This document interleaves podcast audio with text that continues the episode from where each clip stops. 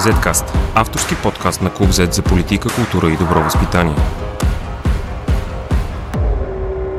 Здравейте, аз съм Борислав Кръстев и вие гледате 134 епизод на Zcast. В последните две години ние се фокусираме основно върху една война. Тази в Украина. Но само за последните няколко седмици, близо до Европа и в Европа, започнаха нови военни действия. Необичайно ли е това? Защо виждаме а, такива нови военни конфликти, свързани ли са те с войната в Украина? Днес ще разговаряме по тези теми с нашия международен, международен редактор Веселин Желев. Здравей, Весо. Здравей. Това може би първият въпрос. Защо а, се случват а, тези военни действия точно в момента? Има ли някакво съвпадение и а, това наша европейска, евроцентристка гледна точка ли е да си мислим, че всъщност света не е толкова страшно и изведнъж, когато се появят войни до нас, това да ни стряска? Естествено е човек да се тревожи, когато близо до него а, има военни действия или някакъв а, конфликт. Аз не съм привърженик на теориите на конспирацията и на световната конспирация, да смятам, че конците на всички конфликти а, се дърпат а, от едно и също място, но а, има, има връзки между конфликтите.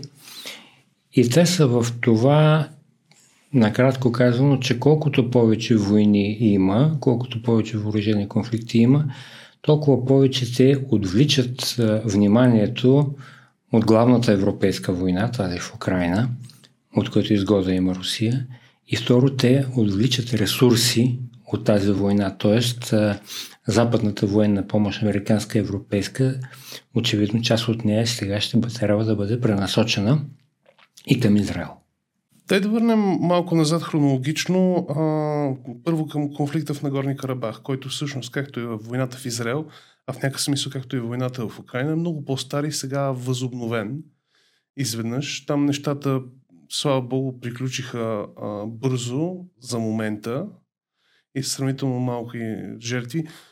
А, тези, този конфликт там, неговото възпаляване отново, не е ли все пак до някъде свързано с а, войната в Украина? А, свързано е с ролята на Русия. Русия години наред, още от 80 години на миналия век, когато а, започна в активна фаза този конфликт, а, играеше роля на защитник на арменците. Но при последната азербайджанска офанзива тя а, пред, пред, предпочита да пасува.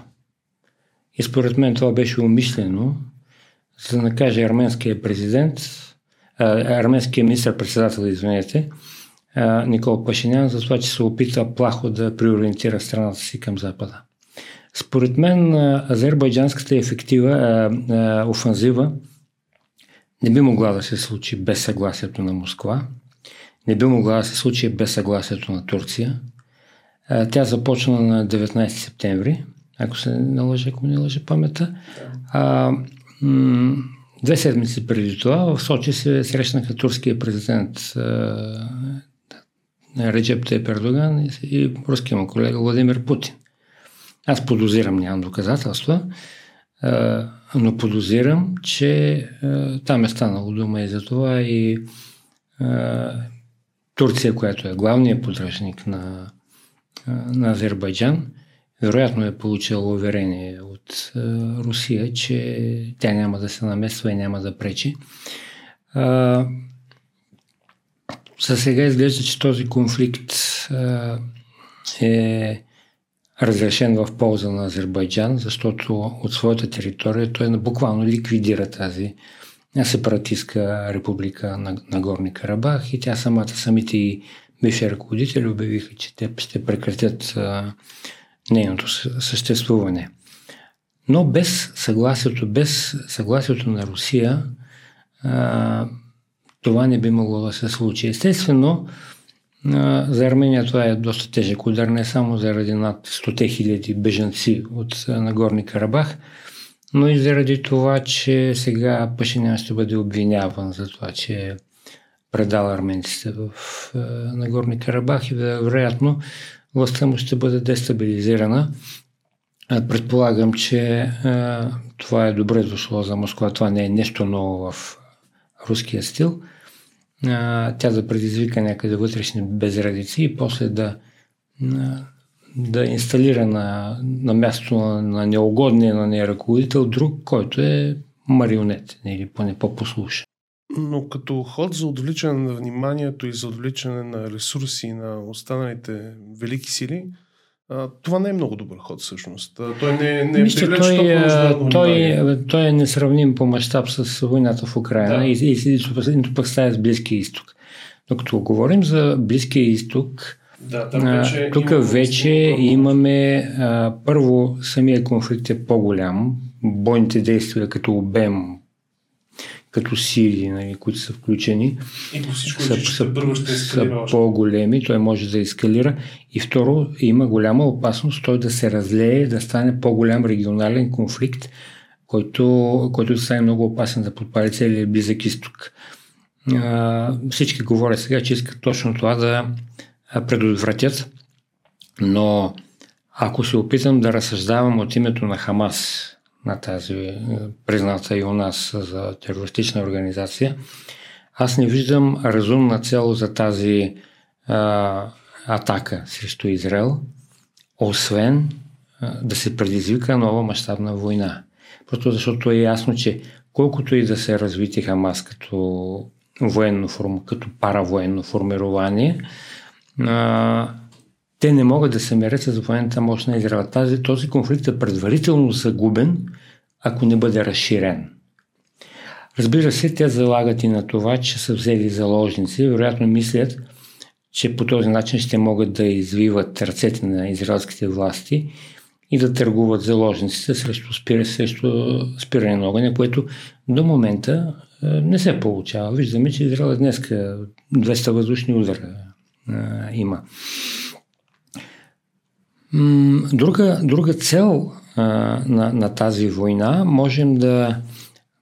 Също не можем, аз съм виждал международни наблюдатели да посочват едно изказване от август месец на командира на иранските гвардейци на Ислямската революция, генерал Хусейн Салами, който казва на Хамас, че те трябва да се насочат от изстрелването на ракети по Израел и от терористични атентати към по някаква по-амбициозна наземна операция, която да все е смут в израелската държава, да разстрои функционирането. Е известно е, че и Иран и Хамас имат като свои цели обявени ликвидирането на, на, на а, Израел. На трето място това е процес, който прекъсва и то може би за дълго прекъсва нормализацията на, на отношенията на Израел с арабски, с заобикалящите го арабски държави. В момента на, актуално, на актуалните преговори в това отношение бяха между Израел и Саудитска Арабия. Да, и те се бяха близко до успех. Бяха близко и там престолонаследника Мохамед Бин Салман дори беше казал пред CBS, че напредват много бързо с а, а, всеки ден. Саудитска Арабия изглежда се беше отказала от своето преди нали, категорично искане да има палестинска държава. По-скоро сега са съгласили, не знам точно, това никой не го знае точно, на някаква, някаква компромисна формулировка, която би създала нали, предпоставки за образуване на палестинска държава, но просто за да се нормализира отношенията с Израел. Сега ако говорим за една война, това ще бъде отложено доста в, във времето, може би в средносрочен план. И тази война, както, както и ти каза, може да излезе извън пределите на Хамас. От лидерите на Хамас твърдят, че Иран може да се включи в войната и други сили, които в района, в региона, които са негативно настроени към Израела, те там са много. Да, вижте сега, един такъв конфликт в а, този регион на Близкия изток – ако говорим за регионални сили, това са Израел, Египет, Иран, Саудитска Арабия. Но всяка, всяка от тези държави, и особено Иран, има свои прокси организации. И Хамас може да се разглежда като такава проси организация на Иран, защото 2004 година, когато беше убит лидер и основателя е, шейха Ясин на, на Хамас и ръководството поеха Исмаил Хания и а, другия ръководител а, Синуар, Ехия Синуар, които живеят в изгнание. Всъщност Синуар живее в Газа, но Исмаил Хания живее в изгнание. А, когато те поеха ръководството на Хамас, те приориентираха организацията към Иран. И а, сега, дали, спори се дали Иран пряко е участвал в а, подготовката на тази, органи... на тази акция в а, Газа, от Газа към Израел. А. няма, няма, няма такива доказателства и самия първи, първи върховен ръководител на Иран Али Хаменей днес каза, че страната му не е участвала, но то не е необходимо да е участва в самата оперативна подготовка. Да. Но Иран отглежда тези групи. Той ги въоръжава, той им дава технологии, той ги обучава, обучава да. дава им средства. Тоест, както се изразява един коментатор, той отглежда един Франкенштайн, Всъщност Франки, докато Франкенштайн е този, който е създал чудовище, отглежда едно чудовище и го пуска в селото. И то прави, почва да прави какво си иска. Аз мисля, че случай е такъв. А, днеска дори, не отдавна сега, докато прехвърлих новините, видях, че и Франция е заявила, че няма преки доказателства а, за участие на, на Иран в подготовката на, на, на, тази, на това нападение на Хамас срещу Израел. Но това са различни неща, които са на различни нива. Едно е подготовката на отделна местна операция, другото е, която очевидно случая е била много дълго подготвена и добре обмислена. Много добре планирана. Ние видяхме, че израелците по някаква причина не успяха да реагират много ефективно на това. Да, това е, това е другата голяма тема, защо израелските служби, израелското разузнаване не са, не са успели да предвидят опасността и една от често срещаните тези в коментарите, сега мрежата е засипана от такива коментари от специалисти, че Израел се е подготвил твърде високотехнологично, очаквал високотехнологична война, а тази е била по-аналогова от, отколкото те са очаквали. Късто градата и влизат вътре, нападат граничните... Е, не е било, точно, не е било точно така. Те са се подготвили за, за погрешната война, за друго види война. А, Хамас са ги изненадали с, с замисъла си. Те са успели да заглушат комуникациите в Газа, по границата с Газа, израелските комуникации. Успели са да, нали, са да пуснат парашутисти с делта планери, да, да скъсат оградата, въпреки цялото наблюдение, което там е организирано по тази граница, въпреки всички укрепления, те очевидно са наблюдавали дълго и са, и са успели да открият а, слабите места. И тази високотехнологична подготовка на Израел в случая се е оказала а, не ненужна, но не тази, която е била необходима, разбира се, за, за този вид нападение. Друг съществен въпрос, който, аз, който ми изниква на мен е когато наблюдавам социалните мрежи. Конфликта между Израел и Палестина съществува от десетилетия и от десетилетия общественото мнение се клати назад-напред. В, особено в някои държави, които не са толкова вързани с Израел, колкото, например, САЩ. И а, не може да се отрече, че Израел е правил неща в Палестина, които а, не са много лицеприятни за останалия цивилизован свят. Да, сега обаче това, което наблюдавам в последните дни е, че а, хората дефинитивно симпатизират на Израел, логично, защото те са нападнати. Те още не са... Тяхното отвръщане на удара се те първа започва, а, насочено е за сега основно към военни цели и на хората им се струва справедливо. Мислиш, че а, всъщност тази атака на Хамас може да а, наклони везните по отношение на световното обществено мнение за този конфликт? Аз мисля, че световното обществено мнение се накланя в тази посока още от атаката на колите близнаци на 11 септември 2001 година. Защото е, света тогава видя каква опасност е тероризма. И от тогава нататък вече имаме много терористични актове, международен тероризъм, който е, успя да създаде едно световно обществено мнение. Срещу исламизма. Срещу, е, срещу тероризма. За, за ислямизма е по-опасно да, ако говорим за радикалния Радикалния исламизъм, да, да, политически ислям, да, тогава бих се съгласил. А, и така, че в случая нападението на Хамас е типично терористично нападение. И а, аз мисля, с, с това Израел а, печели, а, печели тези по-големи симпатии, които ти забелязваш в а, киберпространството. Макар, че Израел до някъде го легитимира, след като обяви официално война. Първо беше нападението. Да. Все пак. Но вижте сега, има страни, в които, и това обикновено страните, които са ляво доминирани, с ляво управление, с по-ляв електорат, които симпатизират на, на палестинците. В палестинската кауза има справедливи искания, има справедливи неща. Аз не искам там да навлизам в този безкрайен проблем. Нали, за... Там има много цивилни хора, които така или иначе не искат да са замесени в това и в този конфликт. А, но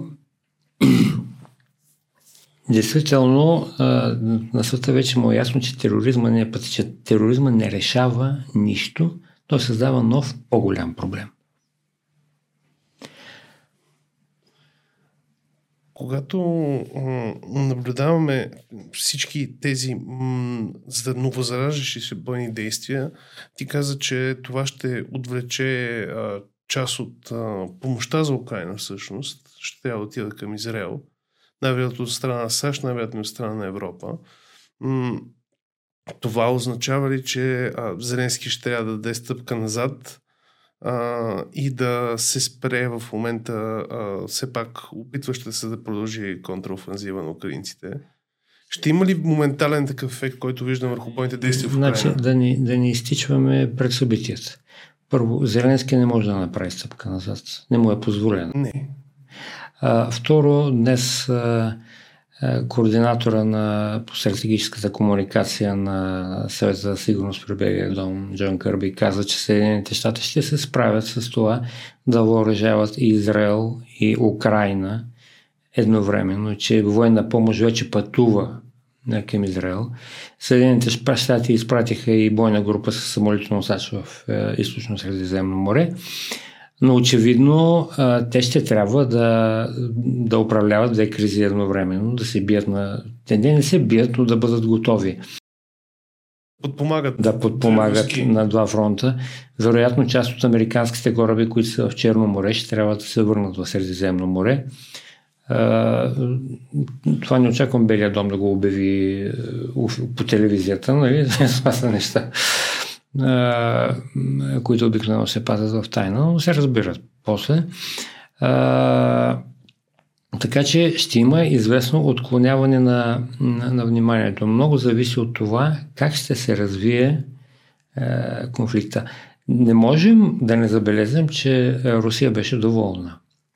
Да, да, Ето, и Песков, видно... говорителя на Кремъл, каза, че явно, че американците ще имат по... Не го цитирам точно, но той каза на един брифинг, че американците явно няма да могат да отделят същите средства сега, които отделят за военна помощ на Украина. И Рамзан Кадиров се в подкрепа на палестинците и а, общо цялата руска пропагандна машина се активизира да. А, и на този фронт. По-скоро можем да кажем, че наблюдаваме едно деление, което беше а, деление, което беше характерно за годините на студената война. Лагер на около бившия Съветския съюз, сега Русия, лагер около Запада, Съединените щати и Западна Европа. В съвременния свят обаче имаме една трета сила, за която всички тези неща също могат да са много полезни и това е Китай. Говори се за надигане на напрежението в Тайван и около Тайван – а, китайците дълго време чакаха. А, имаше хипотези, че войната в Украина, а, грубо казано, им дава възможност да а, станат много нахални в този регион. Сега, когато щатите ще трябва да помагат на два фронта, няма ли да е безкрайно полезно и лесно за Китай да отвори трети? Това, с което забелязвам, е, че между Китай и Съединените щати напоследък има някакви, не знам дали са взаимни, но някакви усилия за нормализиране на отношенията. Вчера има, вчера или онзи ден беше делегация на американски сенатори в Пекин, срещнаха се лично с Си Цзинпин. И аз мисля, че тези две суперсили си дават а, сметка за отговорността, която носят за света. А, това, че Китай би се възползвал от едно разсейване, едно раздвояване на вниманието на Америка, това едва ли има някакво съмнение.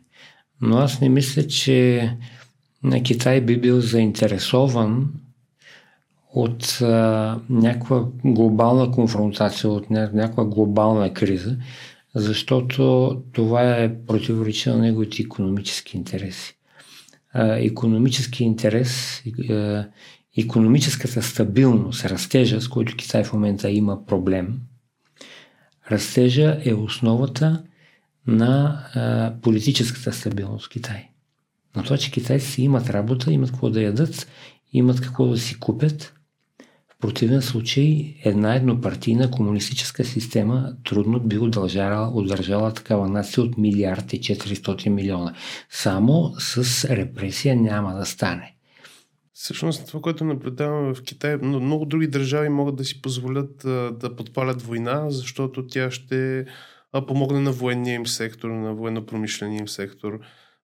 други държави, които държат един ресурс, като някои от арабските държави с петрола, те също биха им ползват една война. Китай не е такава държава. Нейната економика е изключително разнообразна и тя зависи най-вече от стабилни потребители, които да са готови да пазаруват китайско от всякъде по света, за да може да продължава да върти. Една, един глобален конфликт. Ами вижте сега, само вижте един войната в Украина е един регионален конфликт все пак. Европейски, не е глобален. Слава Богу все още. А, преди това пандемията Видяхме какво направи тя с пазарите, с веригите за снабдяване. Китай много загуби от това. Економически им растеж се забави до темпове, които те не са познавали. И а, те, си, те си дават сметка за това. Съединените щати са им, каквито и противоречия да имат, те, са техен пазар. Европа също. Съединените щати и Европа, компаниите са големи инвеститори в Китай. Китай, че, че, че той има глобални амбиции, че, че, и, че, че има претенции за по-голяма политическа роля в света и в региона си своя. Това също няма никакво съмнение. Но аз мисля, че китайските ръководители биха по-са умели в една такава напрегната ситуация да запазят едно равновесие. То е в техен интерес. Конфликта не е в интерес на Китай. Това е една основна хипотеза, защо през последните, да кажем, около 50 години има много по-малко войни, отколкото през векове и още повече преди тях. Че всъщност световната економика е много взаимно вързана и всяка война, освен ако не е много малка или много отдалечена от големите економически центрове, вреди на всички и никой няма интерес да я поддържа но видяхме, че има войни, а, като а, тази в Украина, в Северна Африка, които могат да се запалят и да се поддържат с години, дори в съвременния свят с а, а, тази гледна точка, че сега не би трябвало да е толкова полезно да бъдеш такъв тип войни. Мислиш, че ще продължаваме а, в посока да се появят още такива регионални конфликти? Или това са просто моментни а, запалвания на стари драми, които ще изгорят бързо. Това е, това е много трудно на такава геостратегическа прогноза, която аз не бих се наел да, за, да, за, да прави. За, за финал на епизода много, това трябва да е трудно. Много, много, много сериозен анализ изисква това нещо, но а, според мен първо да почнем от начало. Причината в последните 50 години да няма толкова много войни, освен економическите интереси, са и характер на съвременните оръжия. Света много лесно може да се самоубие, да се самоунищожи. Да. И, е, и това ни пази равновесието на страха, ядрените оръжия. Имаше система от договори, които а, поставяха някакъв контрол върху оръжията за масово унищожение. Сега с конфликта, с войната в Украина и с цялата конфронтация изток-запад, която тя а, възкреси, тази система от договори започна да се разпада. И това е, това е тревожно. Но въпреки това, аз мисля, че м- ние не можем да пренебрегваме ядрената опасност. Мисля, че ако разсъждаваме в рамките на здравия разум, не би трябвало да очакваме такъв конфликт. За съжаление, живота ни показва, че здравия разум някой път абдикира от управлението на големи световни сили. Добре, се благодаря ти много. И аз благодаря. И до следващия път. Zcast. Извън релсите на обичайното говорене.